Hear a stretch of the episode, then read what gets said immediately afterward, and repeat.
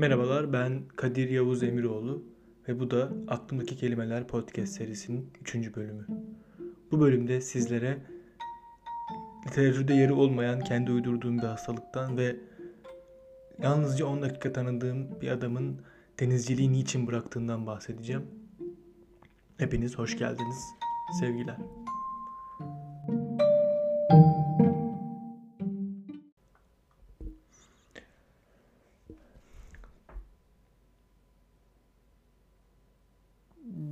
Bir hastalığa tutuldum. Hayır, e, bir kara sevda ya da ne bileyim birinci hastalık değil. Doğrusu tedavi edilmesine gerek var mı onu da bilmiyorum. Ama temelde bir bağımlılık bu. Şöyle ki e, karşıma çıkan, yaşadığım ya da e, yaşanırken gördüğüm herhangi bir şeyi hayatı açıklayan bir metafor olarak algılayabiliyorum. Karşınızda yani benim karşımda daha doğrusu eğer ayakkabılarınızın bağları çözülmüşse ya da e, bir sendeleyip sonra yürümeye devam edebilmişseniz bunların hepsi benim için birer e, metafor namzeti. Herhangi bir şey ayağınızın kafanıza otururken top gelmesini hayatı açıklayan bir şey olarak adlandırabiliyorum. Bu çok sinir bozucu bir şey. Özellikle başına top gelen ve muhtemelen canı acıyan ve beyin hücreleri e, azalan bir insan için oldukça can sıkıcıdır. Ama bundan kurtulamıyorum. Hayatın zor bir şey olduğuna inanıyorum ve bu zorluk içinde her şeyin onu açıklayan birer e, anlamsız ama bir o kadar da anlamlı şeyler olduğunu düşünüyorum.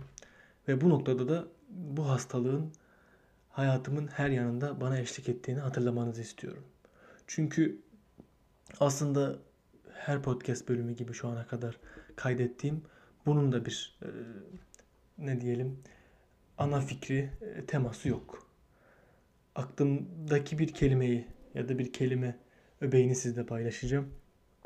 Bu da e, yaklaşık 7-8 sene önce Haliç üzerindeki e, yeni yapılan o devasa kablolu köprünün üzerinden ilk kez geçerken yaşadığım ve karşılaştığım bir andan bahsedeceğim. Biliyorsunuz o köprüyü 2014 e, yılında açılmış e, ve sanırım inşaata da 5 sene sürmüş. Bu podcast serisinden önce yaptığım inanılmaz araştırmalar sonucu hatırladığım kadarıyla.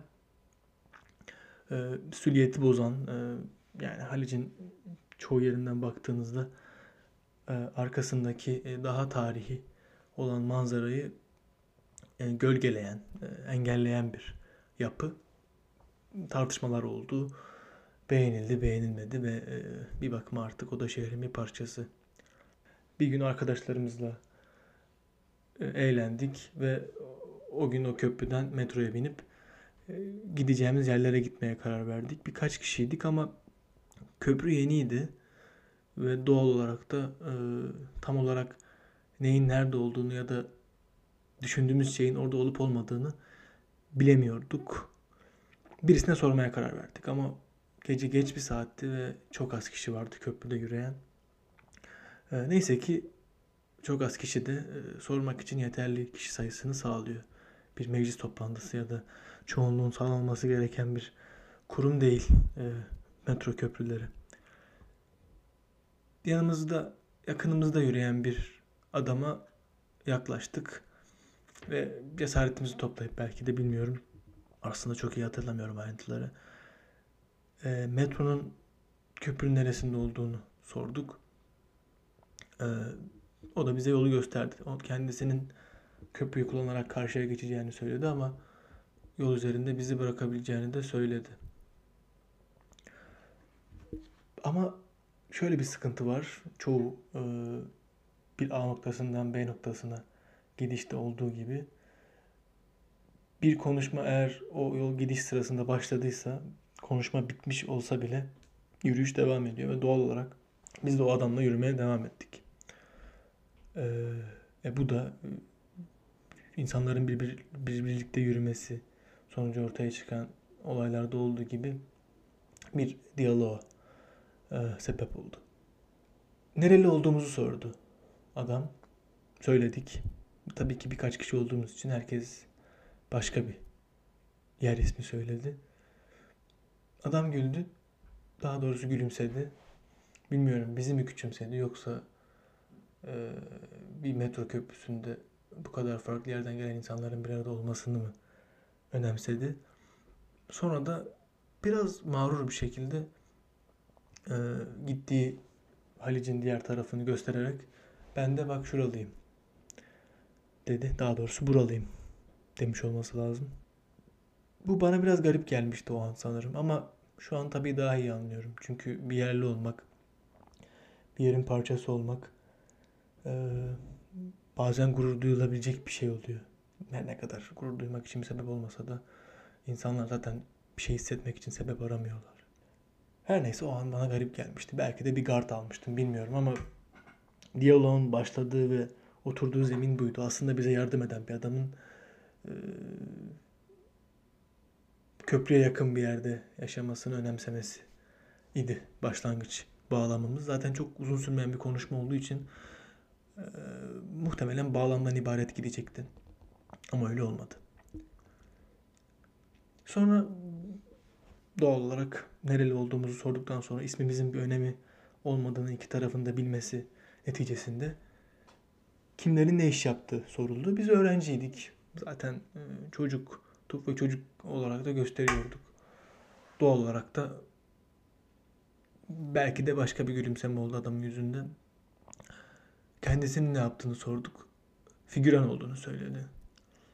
Hayır bu, bu noktada figüran olmasını bir hayatı açıklayan metafor olarak algılamadığımı itiraf etmek ve bununla gurur duymak istiyorum. Ama bu gururun hiçbir sebebi yok.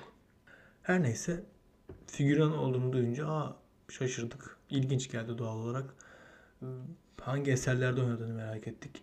Ki zaten bunu meraktan soruya tercüme etmeye gerek kalmadan kendisi o dönemde yayında olan ve bayağı popüler olan birkaç diziyi ve spesifik olarak da bölüm numaralarını hemen e, bizimle paylaştı. Tabii bölüm numaralarını aklımıza tutmamızın imkanı yoktu ama yarı gerçek, yarı nezaketin getirdiği bir yapmacıklıkla e, etkilendiğimizi belirttik. Vay be demiş olmalıyız bilmiyorum. Ve yürüyüş devam etti.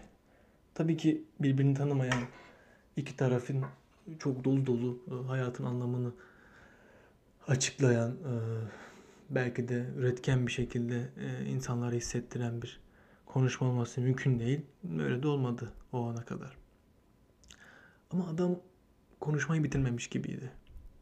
Figüran olduğunu paylaşmış, bölüm numaralarına kadar bulunduğu eserleri telaffuz etmişti ama adama baksaydınız eğer paylaşacağı bir şey daha olduğunu görebilirdiniz. Ee, ve bunun pek de e, keyif aldığı bir paylaşım olmayacağı kesindi ama insanlar bazen paylaşmak istiyor. Bu arada bu da bir başka hastalığım. Ee, kendi gözlemlerimi ve kişisel olarak yaşadığım bazı örüntüleri insanlara genellemeyi çok seviyorum. Ki bu da aslında sanırım bu e, esrarengiz adamla olan konuşmamızın altyapısındaki bir başka duygu durumum. Kibirli birisiyim. Ve sanırım en başta sizinle paylaştığım bu tedavisi olmayan hastalık yani her şeyi ama her şeyi metaforlaştırabilme ve hayatın anlamına bağlama hastalığı da sanırım bu kibirle alakalı. Her neyse figüran ve bölüm sayılarını oldukça iyi şekilde aklına tutabilen adamımız paylaşmak istediği şeyi sonunda paylaştı bizimle. Şöyle dedi. Aslında denizciydim. Denizcilik konusunda hiçbir fikrimiz yoktu tabii ki. Yani denizcilik nedir, neyi kapsar, insan kaç gün denizde çalışır, bir gemi seferi nereye gider, nerelerden geçer bilmiyorduk. Bu cümle bizim için yeterli olacaktı. Denizciydi ve artık denizci değil. Ama adam paylaşmaya devam et. Yani denizciydim derken bırakmak zorunda kaldım dedi adam. Doğal olarak burada bizim nezaket e, kuvvetlerinin zorlaması, gerektirmesiyle niçin diye sormamız gerekiyordu ve sorduk. O da burada işte tedavisi imkansız hastalığım bir kez daha devreye girdi basit bir cümle kurdu. deniz tutuyordu.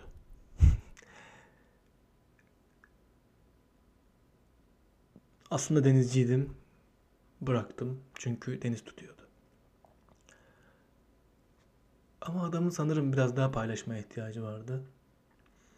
Ve muhtemelen e, her ne kadar bölüm numaraları ve dizi adları etkileyici olsa da figüranlık kendisini tam olarak tanımlamasına yetmiyordu. Anlatmaya devam etti. İlk seferinde deniz tuttuğunu ve denizcilik yapamayacağını anlamış. Bir limandan bindiği gemide e, denizin tutmasıyla istifra etmeye başlamış ve duracakları ilk limanda durduklarında e, kaptana ve iş arkadaşlarına veda edip denizciliği bırakmış. Yüzümüzde bahsettiğim kibrin ve sanırım biraz da çocukluğun getirdiği hiçbir şeyden anlamamanın verdiği bir gülümseme oluştu. Birbirimize baktık. Muhtemelen daha sesli de gülecektik. Sanırım birbirimize bu konuda söz verdik. Adamdan metro durağına gireceğimiz e, yerde ayrıldık ve biraz daha uzaklaşınca da birbirimize gülerek adam hakkında bazı şakalar yaptık. Çok acımasız değildik ama yine de bence belki de yapmamalıydık. Belki bir milimetre daha kötü insanlar olduk bilmiyorum. Deniz tuttuğu için denizciliği bırakan bir insan. Bu bana o kadar çok metafor üretme şansı veriyor ki ve bu üretme bağımlılığını bir hastalık olarak tanımladığım için ve sanırım bu podcast kaydının bir yerinde e, kibre bağladığım için bu metaforları sizinle paylaşmayacağım. Yani eğer düşünürseniz e, çoğu e, dinin, kozmolojinin e, bir e, deniz ya da çöle benzeyen e, devasa yokluk e, şartlarında kaybolan insanları ya da ortaya çıkan yaratılış süreçlerini konu aldığını bilirsiniz. Ve biz de bu kozmolojilerin, dinlerin anlattığı dünyada e, bir denizin ya da bir çölün ortasına atılıp savrulan birer e, biyolojik varlığız. Ve muhtemelen biz de deniz tutuyor ve ilk limanda ineceğiz. Bak a, tutamadım bile. Sanırım o gün belki de bu hastalık daha kuvvetli bir şekilde devreye girmeli ve adama gülmek ya da onun bilmiyorum e, bulunduğu memleketinden gurur duymasını, e, olmasını ya da denizciliği deniz tuttuğu için bırakmasını küçümsemektense yine hayat hakkında metaforlar üretmem gerekiyordu. Dediğim gibi bazen bir hastalık bazen de başka bir kötü özelliğin e, engellenebileceği bir fırsat sanırım bu. Bu podcast'in tam orta yerine duran bir hikayemiz daha oldu. Sanırım bu kayıtları bilmiyorum aslında her zaman bir, bir metal seviyeye geçmek zorunda kalıyorum. Herhangi bir metinle uğraşırken. Sanırım ses kayıtları da kendi başlarına birer metin her ne kadar doğaçlama konuşsam da. Ve bu podcast kayıtlarına sanırım kendimi dinlemek ve kendim hakkında bazı çıkarımlar, yüzleşmeler yapmak için kaydediyorum. Bu kötü bir şey değil. Sanırım sizin için biraz kötü. Ee, sonuç itibariyle bu kadar da eğlenceli ya da zamanınızı hızlı geçirecek e, deneyimler olmuyor bu kayıtları dinlemek. Ama buraya kadar benimle beni dinleyerek e, gelebildiyseniz teşekkür etmek istiyorum.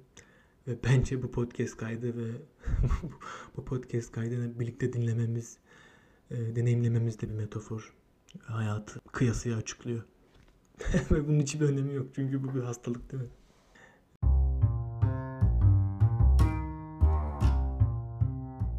Çok teşekkür ederim. Bugün biraz daha keyfim yerinde olarak kaydettim bu podcast'i. Ve doğal olarak da birkaç kere kikir demiş ya da sesli gülümsemiş olabilirim. Bunun için affınıza sığınıyorum. Teşekkürler.